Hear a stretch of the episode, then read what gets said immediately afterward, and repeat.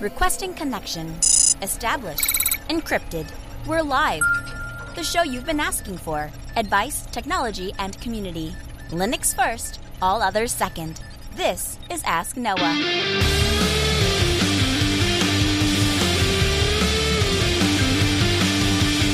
Live from Altispeed Technologies, the Ask Noah show starts right now. This is the show where we came to do all the things on Linux they said couldn't be done and take your questions on how to do the same. The phone lines are open this hour to be a part of the program. It is a free call 1 855 450 Noah. That's 1 855 450 6624 or send an email to live at asknoahshow.com. My name is Noah Chelliah. I am your host. Delighted to be here with you as another episode of the Ask Noah Show kicks off this hour. Every year when I go to a Linux Fest, I always make sure to try to ride in the car with a couple of people on the way to the restaurant, on the way back to the studio, whatever it is. One of those people is Allan Jude, the man who literally wrote the book on ZFS. Allan joins us this hour to talk about ZFS system administration backup. It's going to be a jam packed episode. So without further ado, Allan, welcome into the program. Hey, Noah, thanks for having me. It's been a while since I got to chat with you. So, so I guess, Allan, let me start with this. How did yeah. you get into technology? How did you get into BSD and software development and networking and all of the things that you have become proficient at? I think the earliest part was when I first got the internet, access to the internet at home was uh, it was my birthday present for my 14th birthday. Uh, it was dial up, but for some reason the ISP had to like mail you the startup kit that had your username and password in it or whatever. So it took almost two weeks for me to get this stupid kit in the mail, and all I needed was the username and password, and I could have done it without, you know, the discs they send you in the mail and so on. Uh, but once I knew I was getting the internet, I was talking to my neighbor about it, who was uh, gotten into computers fairly recently, and he had uh, done like a the MCSE exam or whatever and kind of transitioned from being a, a heavy equipment operator into a, a, computer person. And he told me, you know, oh, I have this friend and he runs this uh, IRC chat server out of his basement in Vancouver, and we all hang out there and chat and so on. And so the very first thing I did when I got the internet on my home computer was download an IRC client. Of course, not knowing the address or whatever uh, for my the friend of my neighbor, I just clicked on the first server that said Vancouver and got on IRC and started playing around with it and talking to people. Uh, and very quickly, I got into okay, so how do I run a server of my own of this? And eventually, I found someone that knew how you did that or whatever, and they directed me to the software. So I download this .tar.gz file. I'd never seen one of those before, but it opened in WinRAR, uh, where I had opened all the other archives I've downloaded from the internet. So I was like, okay. Uh, and I'm looking through it, and then I'm like, I asked the guy, there's no .exe file in here. How do you run this? And they're like, oh, you don't run it on Windows, silly. You need a shell account. I'm like, what's that? And so eventually I learned a bit about that and got my first shell account, which I think at that time, because I was so young, I didn't have a credit card, involved mailing a money order to this guy once a month that I'd have to go and buy at the post office.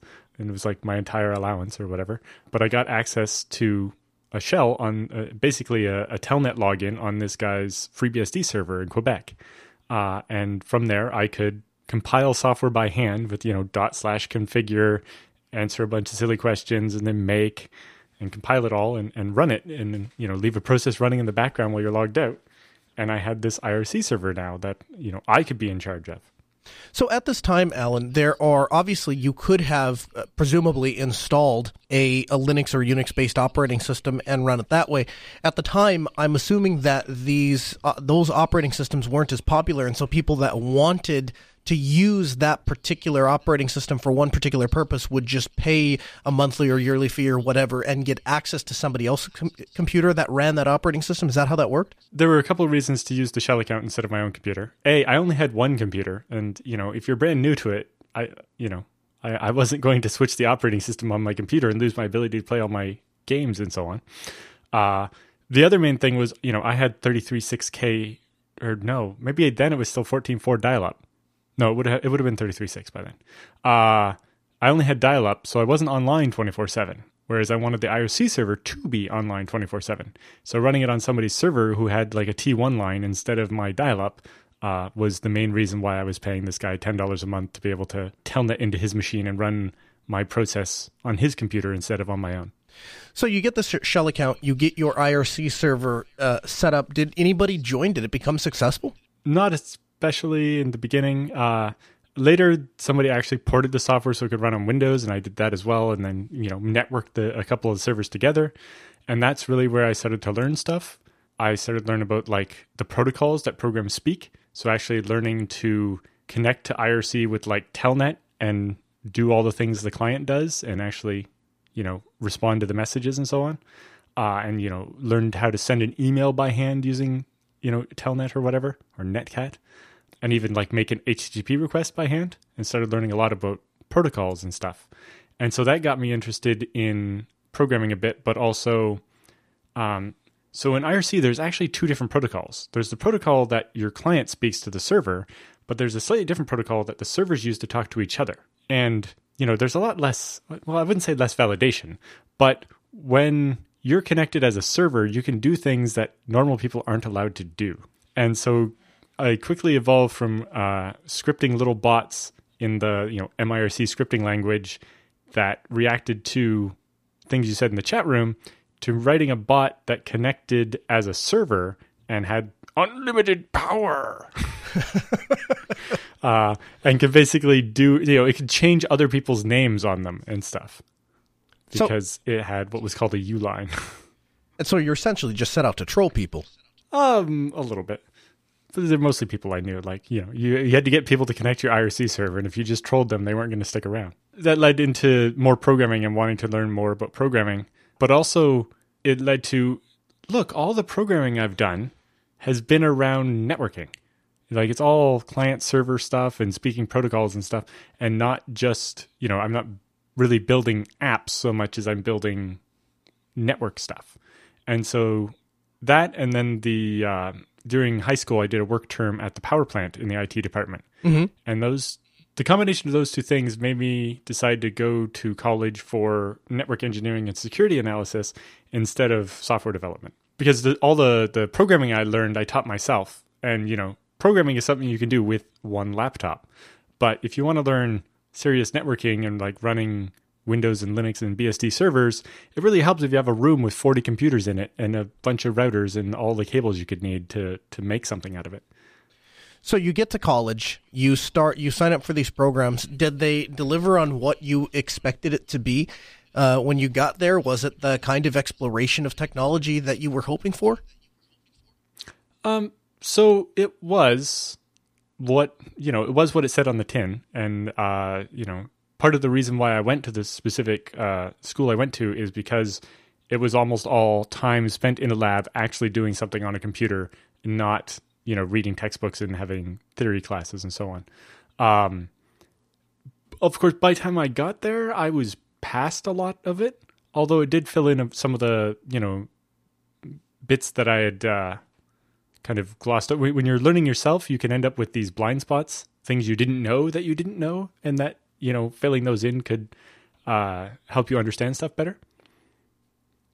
Uh, and then I had also never, uh, outside of the little bit of work I did at the power plant, which back then was Windows NT 4, um, in college it was useful to, to learn about the Windows Server stuff just so I knew the basics of it.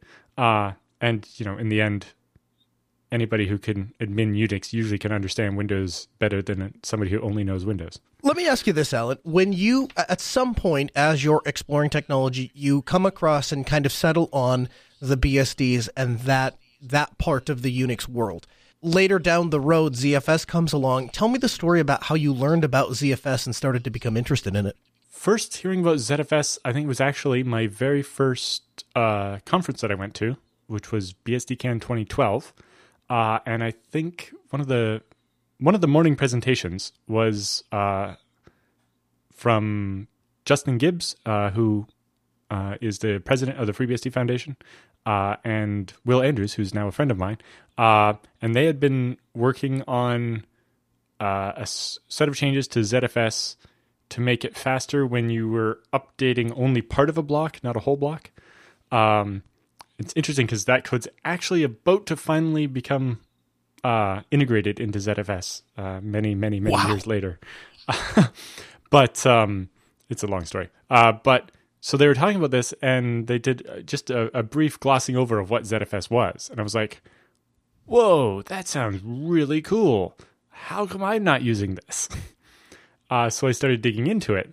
Um, and it just so happened that a couple of months later, uh, for ScaleEngine, we were building our first real storage server.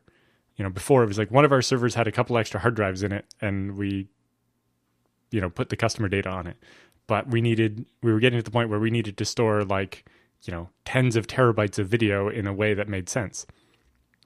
And so we ended up using uh, ZFS, and I started learning about it. So by time we came to uh, a year later, for basically exactly a year from when I first learned of ZFS, uh, going to the next BSDCan, uh, on the train there, I started rewriting the FreeBSD handbook chapter on ZFS because it was very basic and like it started with the complicated stuff of like if you're using a 32-bit computer you need to recompile your kernel with all these settings and and blah, blah, blah. it's like yeah but most people aren't. So don't put the scary stuff in appendix at the end for people that are doing something weird like trying to use it on a 32-bit computer. How about ex- actually explain what it is and why it's useful and, and convince people to try it rather than scare them away with you need a custom kernel with these weird settings. Um, and so i started writing uh, some documentation on it and went to um, we have these things at BSDCan called doc sprints, where some of the people that work on documentation are sitting in a room each evening, and anybody who wants to help on documentation can show up and, and actually get you know one on one help uh, to push this forward. Uh, and so I did that, uh, and then by the time I came back uh, to BSDCan again in 2014, uh, that's when I was given uh, committer access to FreeBSD as a documentation committer. Uh, and then it just kind of went out of control from there. I want to I want to dig into ZFS a little further. So, what is how would you describe ZFS to a person that has never heard of it before and maybe doesn't have a lot of experience with various file systems? They maybe maybe they've heard the name, mm-hmm. maybe they've heard it tangentially referenced, they've probably certainly heard of RAID, but they don't really know what makes ZFS ZFS. How would you explain that? To start at the beginning for that, you think of how we normally use computer or disks in a computer. So normally, like in your desktop, you probably have one hard drive, and then you put a file system on that uh, and use it. Um, but when you needed more space than that, or you needed redundancy, then we started having this concept of RAID, where you could take multiple disks uh, and put your file system on it. But it turns out almost no file system actually supports using more than one disk. So we basically created um, RAID, which would take a whole bunch of disks and create one what we call logical disk. So it makes a virtual disk that looks like one big disk to the file system that you're going to put on it, but is actually made up of a bunch of separate disks, you know, either striped together or mirrored or using something like RAID 5 or 6 where there's parity and so on. But a lot of what exists with RAID is all about just tricking the dumb file system into thinking there's only one disk, uh, and then doing all the magic under the hood of dealing with um, the fact that it's more than one disk. The problem with this is the file system doesn't know that there are multiple disks, the, because most file systems can't handle that. Um, so you end up with a volume manager, which is your RAID or uh, MD or LVM or whatever you're using uh, on Linux, and then on top of that, you have your file system like, you know, XFS or ext4 or whatever. Um, what ZFS does is combine those two concepts together for a couple different reasons. Um, so it's basically the volume manager and the file system, but they talk to each other and the file system actually understands. So for really important parts of the file system, like uh, the metadata that's critical to being able to read any part of the file system, ZFS will actually store two or three copies of some of those blocks. And because it knows the layout of your physical disks, it will make sure that copies of those blocks go on different physical disks so that if one disk dies, um, there's still copies on other disks. Whereas a regular file system doesn't have the option to do that because it doesn't know about the different physical disks. But the main thing that made ZFS better is especially if you're thinking back before we had things like LVM, where you could dynamically resize partitions. If you think back to you know Linux in the early 2000s, when you first installed Linux, you had to divide your disk up, and you know I need this much for my home directories, and I'll have this much for the operating system, and so on, right? And then you'd always end up with, oh, I made my slash var too small, and now I have to like move some of the log files over here and make a symlink or something. Um, So ZFS takes the idea of taking all your space in one big pool and then thin provisioning file systems out of it. So each file system can take space from that pool whenever you need it for writing new files, but when you delete stuff, it gives that space back to the pool so some other file system can use it. Whereas with a regular, you know, partitioned hard drive, you you know, once you partition it, it's really hard to resize those. What makes ZFS better for at its job of layering and combining multiple drives. What is wrong with the traditional method of combining a bunch of drives with the hardware layer and layering a virtual um, volume manager on top and then putting a file system on top of that? Is, does, is there an advantage in ZFS being aware of all the parts? Does that translate to uh, you know either performance or reliability for the end user standpoint? Yeah, uh, it can definitely translate to better performance. It also improves the error handling a bit uh, and allows ZFS to make decisions when it's laying out data and, and files to make sure that it's taking best advantage of your hardware. But yeah, one of the big things that ZFS does that other most other file systems don't is end-to-end data integrity.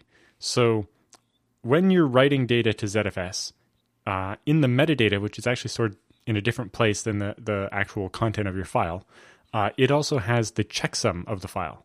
Uh, by default, that's a uh, Fletcher 4 checksum, but you can also use like SHA-256 or whatever.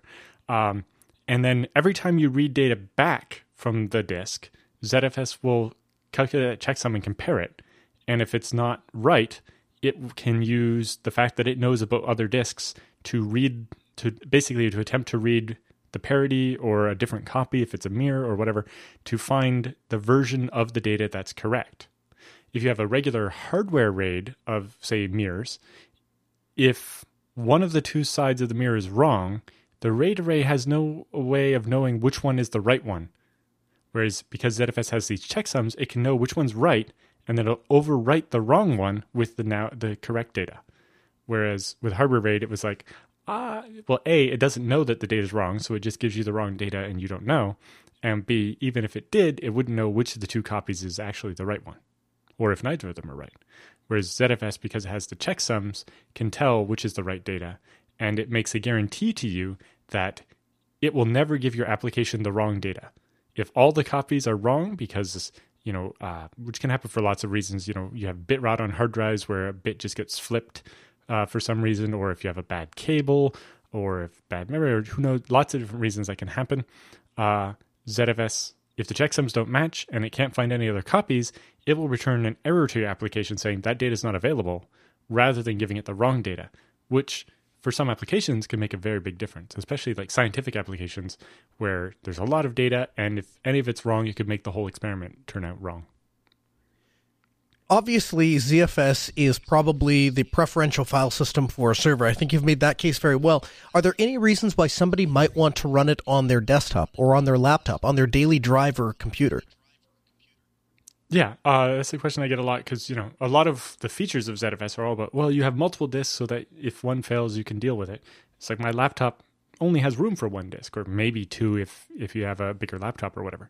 Uh, but there are still many advantages to it. The first one is we talked about the uh, being able to have many different file systems that are uh, pulling from the one pool of space. Um, you can. Uh, the other thing that ZFS does, I guess, that we should talk about is ZFS is what's called copy on write. So when you change a file, instead of overwriting that file in place, ZFS writes the changes to a different place on the disk, and then after a couple seconds, if you're not using it, the if you didn't keep the old copy, it will that'll become free space and something else can be written there later.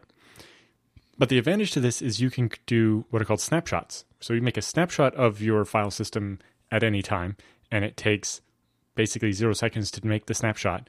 And unlike a snapshot in, in stuff like LVM, the number of snapshots you have never impacts the performance of uh, reading and writing from the disk it only impacts the performance of getting a list of the snapshots. So if you have you know thousands of snapshots, that might take a couple seconds to make the list, but the actual reading and writing to your drive will never be any slower whether you have zero snapshots or a thousand snapshots. With those snapshots, basically what you're doing is when you uh, you have that copy on write, when you write the new copy, if the snapshot's still using it, it just won't erase the old copy, and now you'll be able to have either copy. Um, the other thing this lets you do is what's called a clone, where you can actually say, take, you know, I have my home directory right now, uh, or maybe a better example, I have, uh, you know, our website and we're about to upgrade the version of, of WordPress or whatever we're using on our website.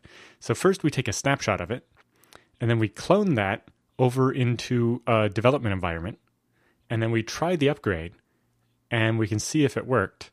And the main advantage of a clone is the blocks are shared. So when you first create a clone, it takes zero extra space.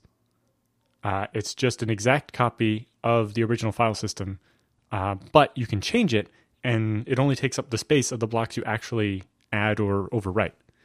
Uh, and then later, you can either decide to keep only the clone or only the original, uh, or both. But any blocks that remain the same between them uh, don't take up extra space. So the main reason to use ZFS on your laptop is that you can do this for your root file system uh, with what ZFS calls boot environments. Uh, this will ship as a default feature available in Ubuntu 20.04, which comes out any day now, um, with their ZFS on Linux support. Uh, and it's been in FreeBSD for years now. Uh, so what that means is I have my laptop here that, you know, if it wasn't uh, for what's going on in the world right now, I'd be going to a conference to present very soon. Uh, in previous years, uh, it would have been crazy to consider upgrading the OS on my laptop the day before I'm going to a conference where I need to present off that laptop. But with boot environments, I can basically clone uh, my working system and upgrade the clone while keeping the original working version. So I can upgrade, and if something doesn't work, I just reboot from the boot menu, just select the older snapshot and boot that up, and I have my uh, laptop what it looked like last week instead of what I did to it last night. And it allows you to basically have no worry about upgrades or any, you know, operation you're going to do to your computer. You can always go back to this known good state. But because ZFS is sharing blocks, it's not going to take up as much space as having, you know, two entire installs of the OS on your laptop or something. The snapshots do occupy space, though, right? Let's say you have a 150 yes. gigabyte file, and that file is no longer needed, so you delete that file. But that file is part of maybe an older snapshot. We don't necessarily get that space back, right? Right. So uh, when you create a snapshot, at the instant you create it, it doesn't take any extra space. But then any blocks you change or overwrite or delete, uh, you won't get the space back until you delete the snapshot. Uh, and uh, there's a ZFS command you can do to see how much space you would get back so that you can know, oh, you know, if I get rid of this snapshot from, you know, four weeks ago, I'll get back 25 gigabytes of space on my laptop. And if I need the space, then I can do that. How long do you recommend people keep snapshots? Obviously, that's going to depend on the situation, the environment, the amount of data stored, the amount of available capacity, all of those things. But everything being equal, if you just had a your your run of the mill mom and pop business, they have 10 to 15 employees. Let's say they have 10 terabyte, 20 terabytes of, of, of a file server. How long would you keep the snapshots in place before you have them automatically expire? That can depend on a couple things. Uh, I think the first thing to look at there is what's the worst case how long it could be before you found out that something was screwy? Uh you know that's a problem people often have with backups. It's like oh we take a backup every week and then we get rid of the old backups. It's like but what if we didn't find out? Or you know uh people that don't have real backups they just have like an rsync copy to an external drive or something. Um what if you don't find out that you munged up that excel sheet until a week later? And so now all your extra copies of it are also the broken version. Um, so the biggest thing is how far back in time might you need to reach to get the not broken version of, of a file. Uh, in general, at least a month probably. But again, if you're running out of space, you have to prune some. And you know, if you're not running out of space, you might decide to keep longer. Why are snapshots not a backup? Uh, because you know they're on the same hard drive. So if that hard drive fails, then your main copy and your backup are gone, right? Um, now, ZFS, you can use snapshots to make backups. Um, one of the big advantages of a snapshot is it never changes. So if you make a snapshot and then mount it somewhere and then make your backup from that, you know that all the files aren't going to change while you're backing them up, right? The biggest problem with trying to back up, say, a database server is that somebody might change something in the database while you're backing it up. And normally that requires like locking the database tables and, and doing all this. But with a snapshot, you can back up, you know, take a snapshot of the computer, let the computer resume what it was doing, and back up that snapshot. Uh, and the other thing is ZFS has a protocol for this, uh, for ZFS replication. It allows you to actually take a snapshot and turn it into a stream you can send over the network.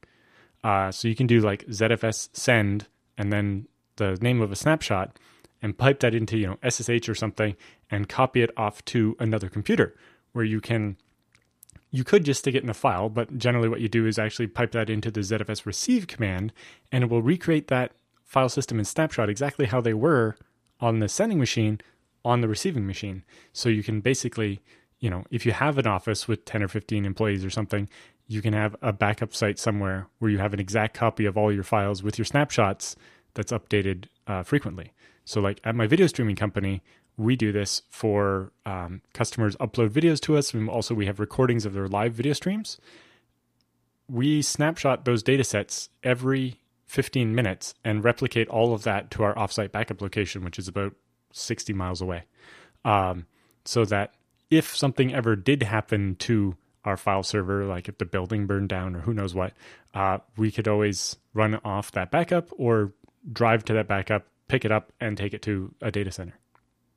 What do you recommend the best core? Like, obviously, if they have ZFS, ZFS send is a great way to go. By the way, I should ask: Is ZFS send as simple to set up as just ZFS send on one side and ZFS receive on the other side, or is there a little bit more lacquer that has to be put up to facilitate that to actually work?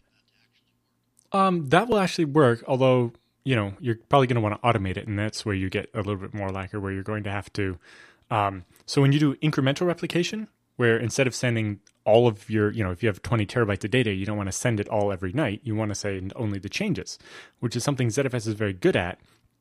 Unlike a tool like rsync or Borg or SyncThing that has to look at every file and see if it has changed, ZFS knows from the file system, you know, every block that's changed between this date and this date, it can collect that really quickly and start sending it a lot faster than something like rsync or Borg or, and so on. Um, but when you're doing incremental, you have to know from the backup side. Uh, so the the ZFS replication protocol is unidirectional. It it just goes from the send side to the receive side. There's no two way communication. This is because one of the other options you could do is use ZFS send and write it to a tape, and not run ZFS receive on that until five years later. And so it doesn't have any real time communications.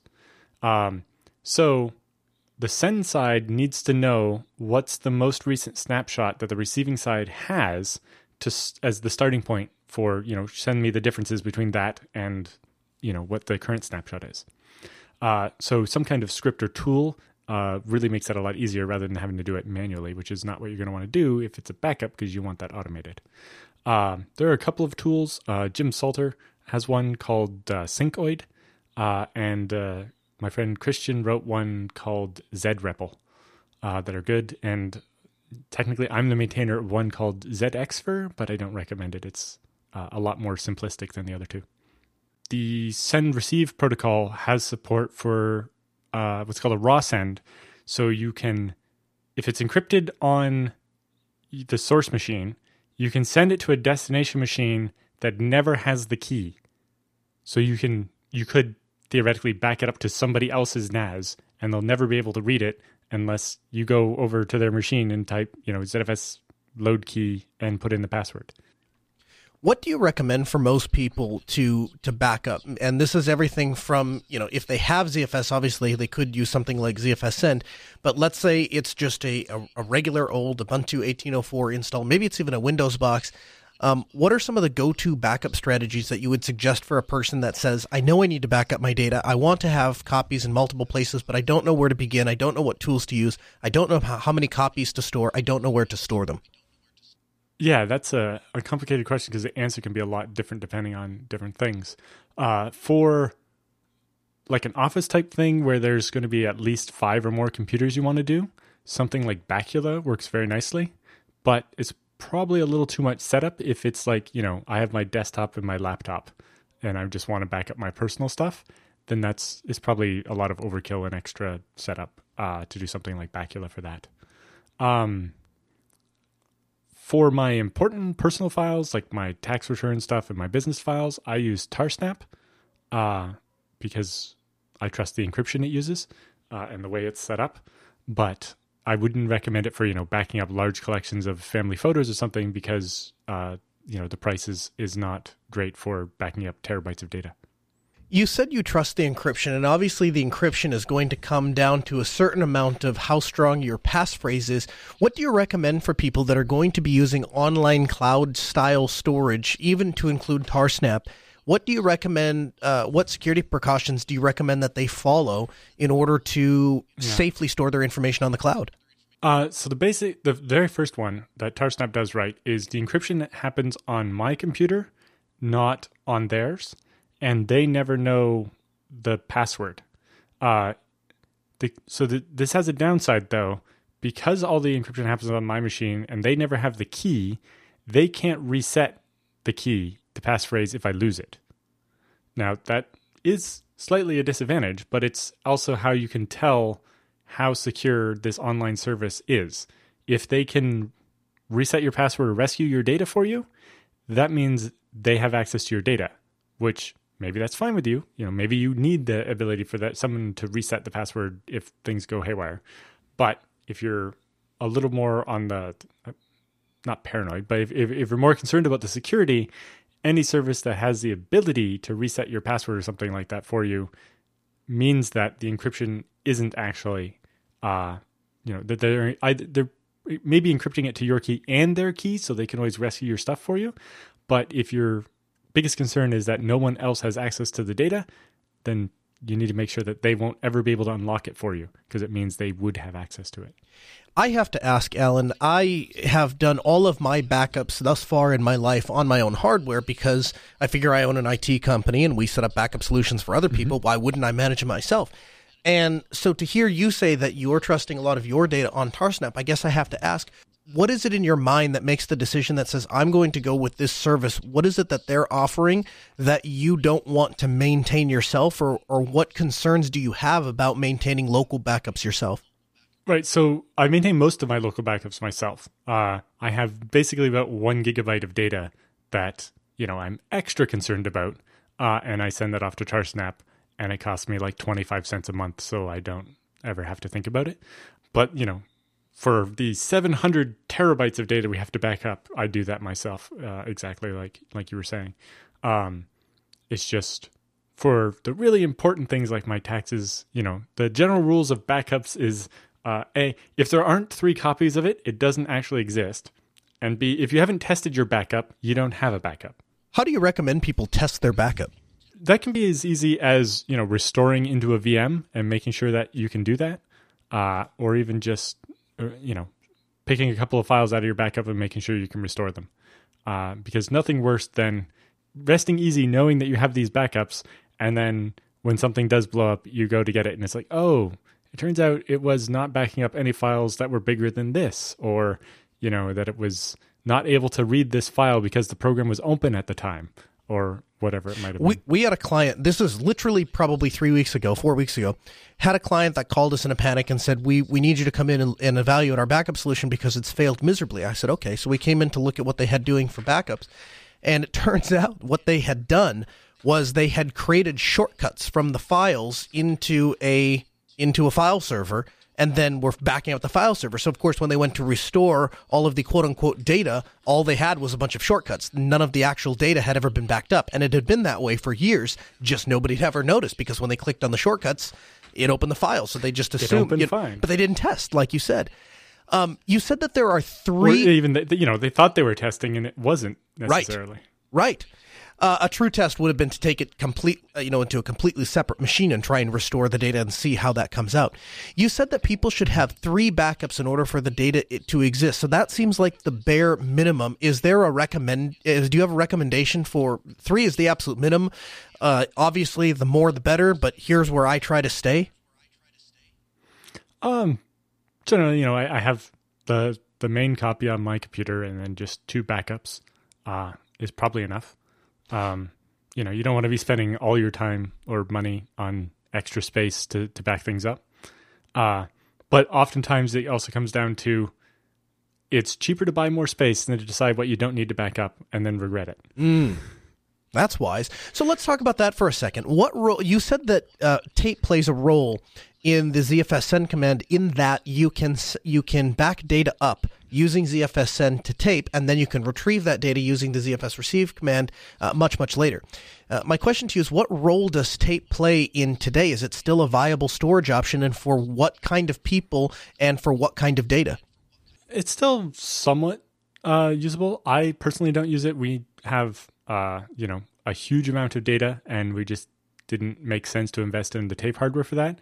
Uh, and the other thing is we need our backup to also be usable as a hot failover. We think that our, our current storage server has enough redundancy that in almost all cases it would keep working. Uh, but if it didn't, if it so if it's offline, there's a greater chance that you know that whole building is offline or something, and we need to be able to uh, do a DNS failover and run the entire company out of my basement instead of out of the data center. Okay, we can't uh, just hold on. So, we can't just drive by that. Talk about this DNS failover. How does that work? Uh, so we use a service uh, called DNS Made Easy, uh, and basically, just like regular DNS, you have all the regular zone types, but they have basically what's a dynamic uh, A record, and basically they monitor multiple different IP addresses, and the first one that is up is what that resolves to. So if our primary web server is ever down, uh, they detect that within 60 seconds, and it updates our DNS records to point to the IP of our secondary web server. Uh, and our website gets served out of the second data center instead of the first one because it's not responding to the the checks that they're doing. And if that one's down too, then it falls over to my basement. what role do Blu-ray discs and and optical media play? I understand that you know, especially with flash-based media like SD cards, flash drives, um, even SSDs to a lesser extent. Um, th- if they're unpowered for long periods of time, that can cause problems. And so the next mm-hmm. best thing up is, is a regular hard drive. But even they, because they're mechanical devices, are prone to failure, so on and so forth. And so the people that are archiving data for long periods of time, hundreds of, hundreds of years, if they want to try to pass that data down maybe to the next generation, something they want to make absolutely sure that they never, ever lose, have you dealt with anything like that in the past? Have you thought about using optical media for maybe those, you know, that you say you have one gigabyte of very important data that resides on Tarsnap? Have you ever thought about backing something like that up to optical media? Um, not especially. Although part of that is my experience with, especially like consumer recordable media like that. Sure, is that they don't tend to last that long. Like you know, when we when we all got our first burnable CDs and DVDs, we were told they would last hundred years but I have a whole stack of them over here that are not very readable now, and it's only been 15 years since I wrote them. Um, but I do know like Facebook is using very large libraries of Blu-ray discs to store um, a lot of the photos people have, and then just have hotter caches in front of it, because you know there's a very high likelihood that you know when you post baby photos that three years later nobody's going to be looking at those.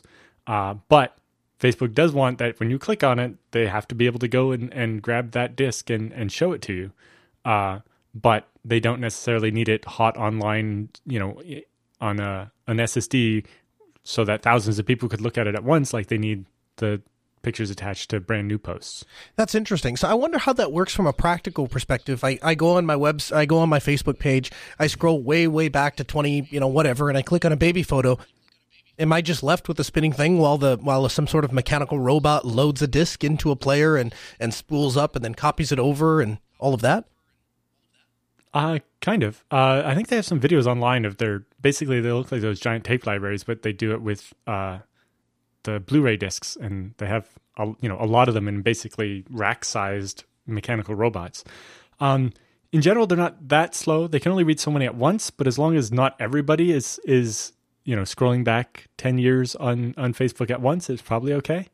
Um and i think there's some level of like prefetching that can happen too. You know as you're scrolling down more and more it can be like oh i'm going and and it might also be grouping things. Mm. so you know when you pull up uh, all of your stuff from 10 years ago they're probably all on the same disk and so once you load one of them all of them are are are hot. Gotcha aside, I don't, I don't know all the details of how that one works, but it's it, was interesting to see the giant robots and that they were actually making use of Blu-ray. Yeah, it kind of reminds me of the Hackers movie where they're fighting over the uh, VHS tape that is going to play for the, the, the cable channel, and, and Zero Cool and I forget who Acid Burn are, are sitting there fighting mm-hmm. with these remote robots. Well, which tape was going to get inserted into the thing and play over the cable network?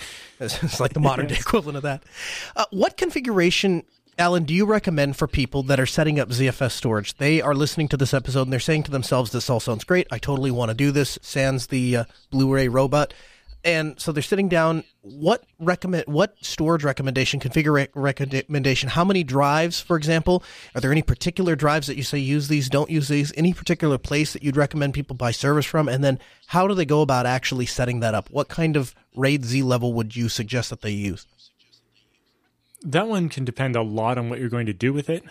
Um, so if you're building like a home media server or something, even though it's slightly more expensive, I do recommend doing uh, basically RAID 10 sets of mirrors because it gives you a lot more flexibility. So, uh, like even when I uh, set up a, a, big NAS for other people, I often do it this way because, you know, say you have six hard drives to start. Um, if you did that as one, you know, RAID Z2 of the six drives, you would get four drives worth of the capacity. Um, but when you wanted to add more space, uh, you'd have to buy six more drives. And, you know, even now, six hard drives at once is kind of a, a big expense. For some people, that's fine. Like, you know, for my video storage company, we generally buy 12 different 12 terabyte drives at once to grow our pool. But, you know, for some people, that's obviously not practical. So with mirrors, if instead you took those six drives and did three sets of two, uh, you would get a little bit less space, right? You only have three hard drives worth of space instead of four out of the six drives. Later on, if you wanted to add more drives, you could add just two more drives at a time. So then you're at eight, and maybe that's the limit of how many can fit in the machine you have.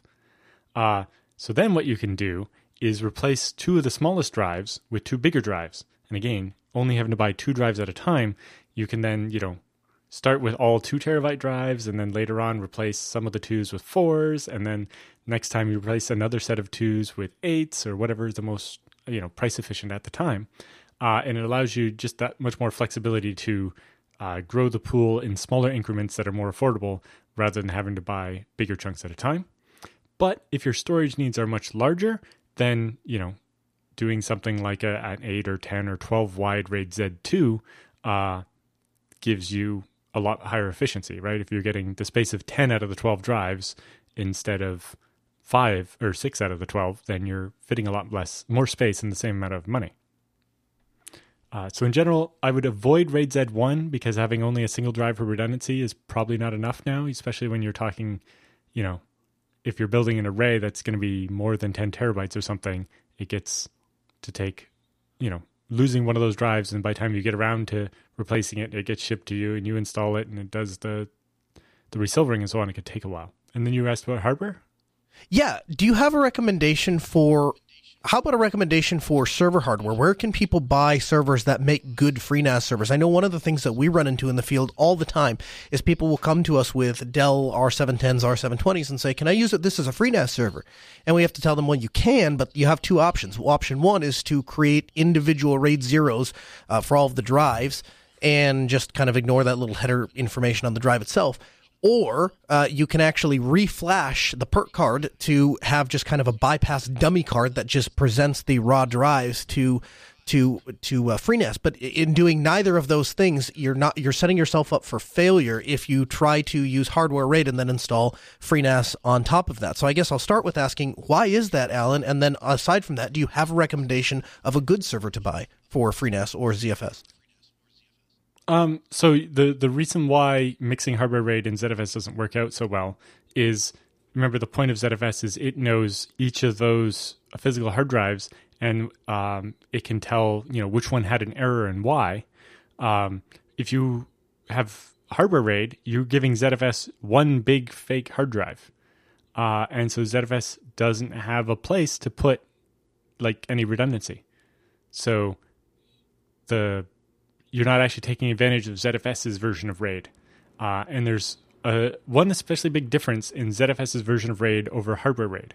So in hardware RAID 5, you have you know your X number of disks and X and Y number of parity disks, and when you write data, um, it writes to the hard drive, and then separately it then recalculates the parity of that row and writes that to the parity drive.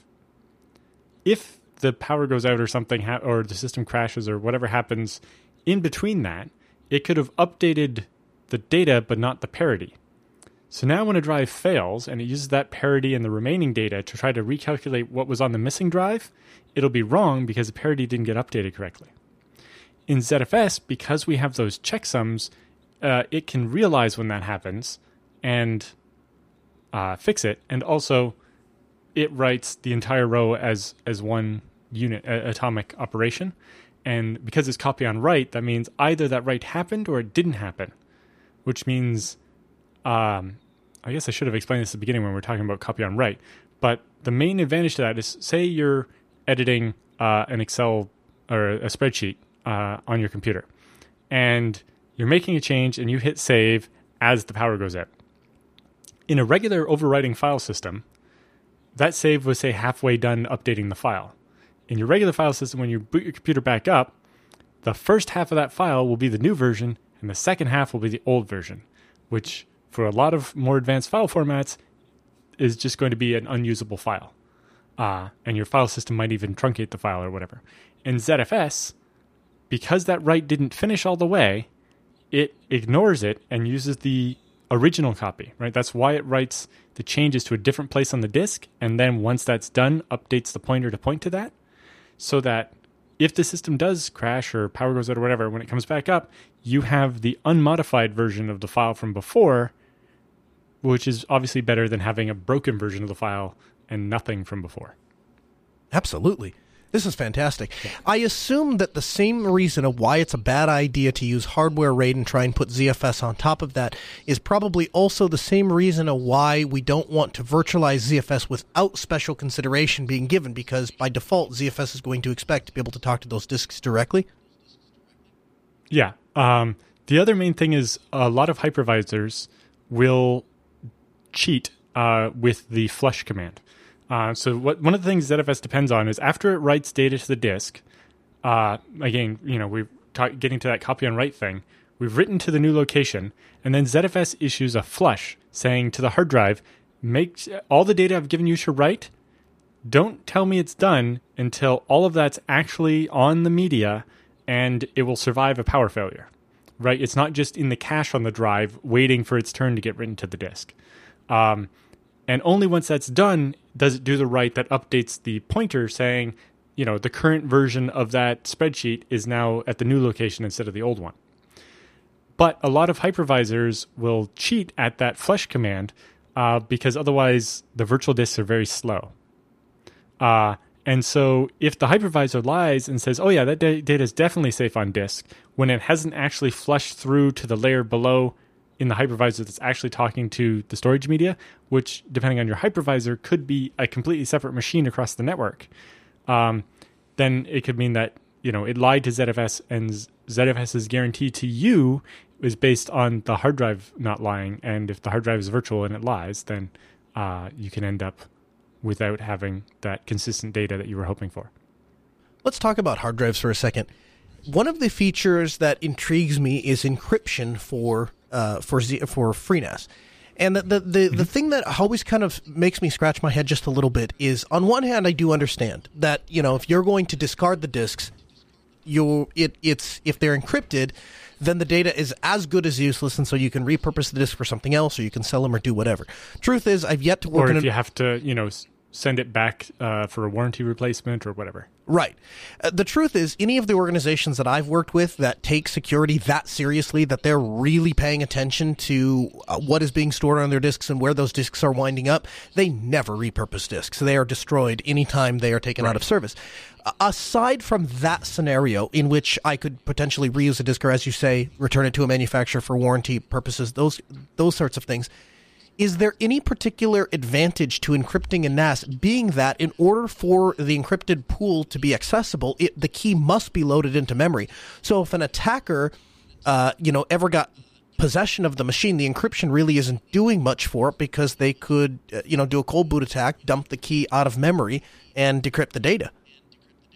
Yeah, right. Or if you know they got their access via SSH somehow, then all the data is encrypted. and They just walk around the file system Right. and do whatever they want. Uh, so yeah, you know, none of my NASs are encrypted for basically exactly that reason. The there's a much higher chance of me forgetting the password and not being able to access my data than it ever saving me from someone else accessing the data. Now there is an interesting feature in ZFS that's uh, very new that's coming. Okay. Uh, so I guess it'll be it'll be in the Ubuntu release that comes out this week, uh, and it should be. I think it's in the FreeNAS nightlies, but not in the releases yet. Um, and that is per file system encryption in ZFS. So up until now, with FreeNAS and uh, and FreeBSD, we did whole drive encryption with Geli, which is kind of like dmcrypt or or LUKS on Linux. Um, but with this ZFS one, it can actually help you. So uh, each different uh, file system that you have with ZFS can be encrypted with a different key. And if, for example, you're not using it, you can actually uh, unmount it and run the unload key command. And now the key isn't in memory. And no one can access that file system until someone that knows the password comes back and mounts it again. Wow. But the other nice thing with that one is uh, the way they stored it, they split the checksum field, which is 256 bits in ZFS, in half. So they have half of the checksum of the actual encrypted data that goes on the disk, and the second half is the MAC or message authentication code of the encrypted version.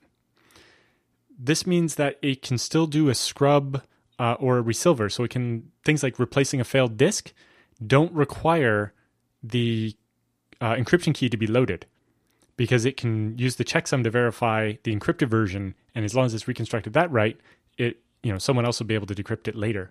It means that suddenly your storage administrator doesn't need to have access to those encryption keys. Uh, so we do something kind of similar at my business, where all of the credit card information for our customers is encrypted with a key that's on a couple of USB sticks, and I only load that on my computer once a month when I do the billing cycle. You know, outside of that, there's no way to access the encrypted credit cards uh, in our database unless I've plugged in that little USB key with the, the decryption stuff on it. And I only do that once a month. And so uh, with this newer ZFS encryption, you'll be able to do kind of the same thing. Uh, so I have an article explaining this in more detail coming out in the FreeBSD journal, which is free now.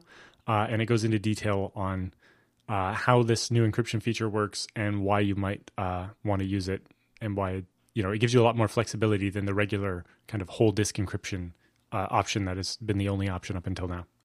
I'm very excited to take a look at this. This is something I plan on implementing as soon as it's available. So this is this is fantastic. Now I can't just drive over the fact that you said that your basement is the backup data center for ScaleEngine. You have to tell me about this, Allan. What is what kind of internet, what kind of hardware do you have running in your basement that it can function as a failover for your video streaming company? From the ISP, we have a point-to-point link. Uh, so basically, I have a one gigabit LAN that goes from my house the 60 miles or so to the data center. Uh, and so one of the switch ports at the data center looks like it's a, a cable running directly to my house uh, at one gigabit. It's actually not. It's MPLS and switches and stuff in the middle. But it's as far as it looks to me, it's it's a transparent VLAN that goes from the data center all the way to my house, uh, and it costs more than my mortgage does every month. So it's n- not something I recommend people do. And then there's uh, a rack in the, the basement bedroom of my house has been repurposed into a server room and has its own separate air conditioning and everything. It was interesting to get the right kind of air conditioner that could continue to cool the room even when it's below freezing outside. A typical home air conditioner compressor doesn't want to run when it's negative some number of degrees Celsius outside Sure. you know, in the Canadian winter. But the server room still gets hot even when it's snowing out. And then yeah, so we we have a rack there, and we have uh, a whole bunch of you know basically our, our typical storage servers, which are Supermicro machines with dual Xeons and you know 128 gigs of RAM. Like uh, the one of them is 24 six terabyte drives with an expansion shelf that has 44 12 terabyte drives. And then another one is 44 5 terabyte drives. And then we have two other machines that are each 12 4 terabyte drives and, and so on. So there's like I think 700 and something terabytes of storage in the in my basement. How often do you check on your disks? Quite often, we have uh, our Nagios monitoring will alert as soon as um, it sees any disk with like smart uh, relocated sector counts going up, or uh, if ZFS ever sees checksum errors on a disk or a disk disconnecting, uh, then we get alerts on that. Uh, we do a ZFS scrub only about once every three months, even though you know the recommendation is once a month, but uh, you know we have very large pools, so we generally only do it once every three months. How long before you swap a disk out? Is there ever a time when you say, "Yep, that disk has been in," even though there's no problems, even though there are no errors, that disk is in produ- in production long enough that it's coming out because I'm not waiting for it to fail? Or do you say, "This is the this is why I have three copies of my data. I could care less if it fails. I'll just copy the data back over." Um, so I definitely would want to depend on backups uh, for this stuff because we need it to be online all the time. Uh, we do generally have RAID Z two or more, so that one disk failing isn't an emergency because uh, you know we can still lose a second disk and still have everything stay online, which is again one of the reasons why we use RAID Z two or RAID Z three uh, rather than RAID Z one. Because with RAID Z one, if one disk dies, you need to replace it ASAP. Because if a second disk dies, you've lost all your data. We will preemptively replace disks usually only if they're performing badly. So we've had disks that haven't failed but are you know taking a lot longer than you know the 10 other identical disks to return data and so on. I think the good rule of thumb is if the disk is out of warranty, you might want to stop using it. At the same time, you know, we have hundreds and hundreds of disks and it gets to be a bit much to keep track of them all. Uh, and so oftentimes it is just, you know, if if it fails or slows things down or, or otherwise draws my attention to it, then it can get replaced. So, yes, we will sometimes preemptively replace disks, although we don't necessarily have a hard and fast rule about it. You know, we have some two terabyte SAS drives that are like eight years old and are still running happily. Mostly we replaced that machine because it was too small to be useful anymore. Allan Jude, he is the host of BSD Now. You can find that show at bsdnow.tv and the owner of ScaleEngine, the video streaming service that we use here at the Ask Noah Show to bring you the program every single week. Allan, thank you so much for coming on the program. We appreciate you t- talking to us and sharing your knowledge with ZFS. We'll get you back on the program real soon because there is a lot more stuff to cover. We're just out of time for this episode. Yep. Uh, I'm looking forward to talking to you again sometime. And that will put another episode of the Ask Noah Show in the books. Throughout the week, we invite you to follow us on Twitter at Ask Noah Show to stay up to date with the latest content, the latest episodes. We also invite you to go over to podcast.asknoahshow.com. That is the show's resource site. It will give you access to all of the articles and references we use to build the show, to include ZFS Mastery, the book by Allan Jude that was referenced today. We'll see you all back here next week at 6 p.m. Central at AskNoahShow.com. Have a good week.